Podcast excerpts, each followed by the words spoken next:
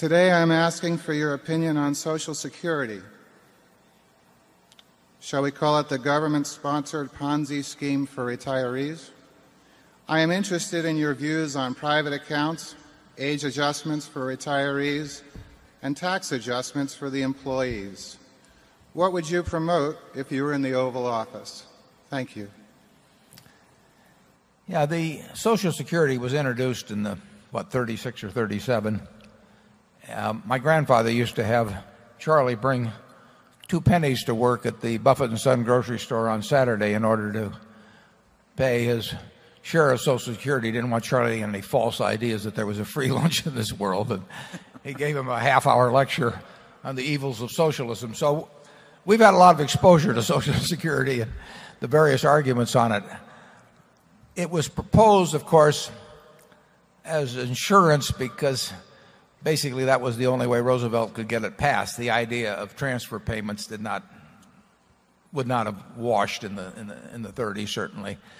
Um, you know, and I think the first woman that received a social security check paid in a total of $22 or something and got 2400. So it wasn't insurance. It wasn't insurance at all. Been a transfer payment by the people who are in their productive years to the people who are past their productive years and we'll get into definitional terms as to whether it's 65 or 67 now your past productive years. But essentially it's a transfer payment. I basically believe that anything that would take social security payments below their present guaranteed level is a mistake. I think that in this country, extraordinarily rich country, that the people in their productive years can take care of those outside in both areas even though the ratio of productive to nonproductive has changed and is changing. But we take care of our young and a rich country takes care of its young and it takes care of its old. And incidentally, in taking care of its young, when we educate 5 children in the family, we don't expect that family to pay, you know, 5 times the tax or something like that. And we we recognize that in taking care of the young that it should not be based uh, on a per capita basis or based on wired in a way that enables us to get very, very, very rich, rich far beyond any possible needs we could have. And not everybody's wired the same way. Now if you come into this world wired with an IQ of 85 or something of the sort or or disabled or whatever it may be, you know, you are not going to do as well in a market economy remotely as well as we do.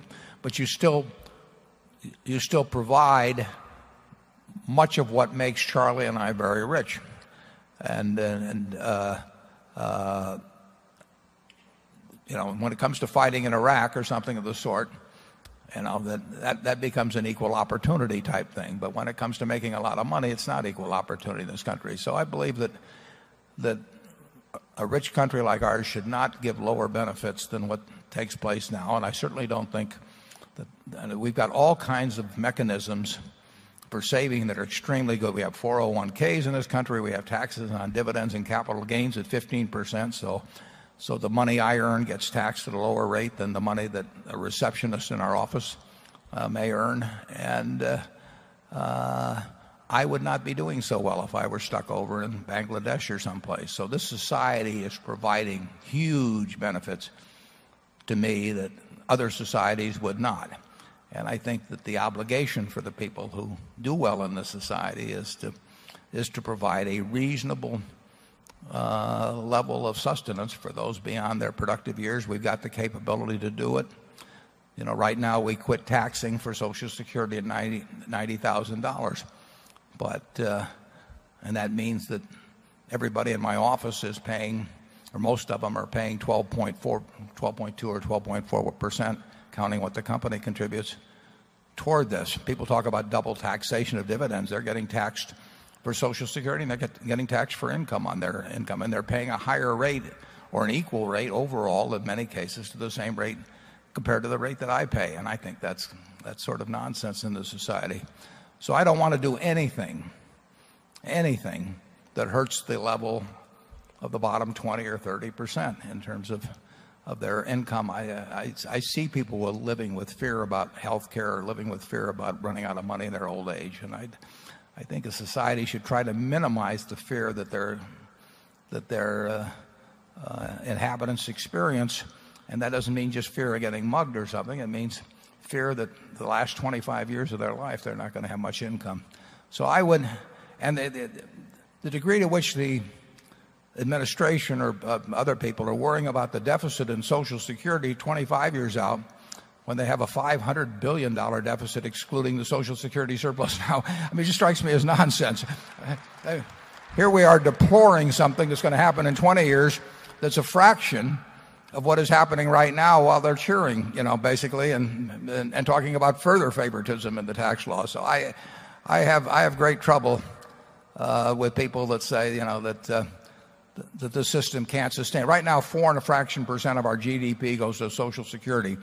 50 years from now, 6%, no, 6 and a fraction percent. Well, believe me, our GDP will be far larger 50 years from now. And going from 4% to 6% does not strike me as as a terrible prospect. If you ask me what I would do to change it now, I would, I would, I would means test it. I would lift the $90,000 way up. In fact, I might apply it you know, on all income. Then you'd really get people's attention. Um, but and, and I would gradually, and we're in the process of doing this, but I would certainly increase the uh, uh, retirement age. I mean, the world in 2005 is much different than the world in 1937 in terms of longevity prospects and the ability to to uh, function productively. Charlie, what do you say? Well, that's the uh, view from Berkshire's Democratic chairman.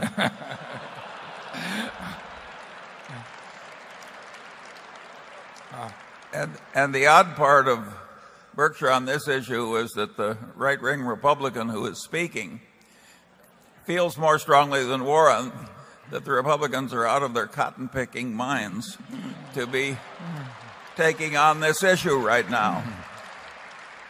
I do not if the country is going to get richer at 1 or 2% per annum for a long time ahead and it's going to have more old people who are living longer and spending money on medical care.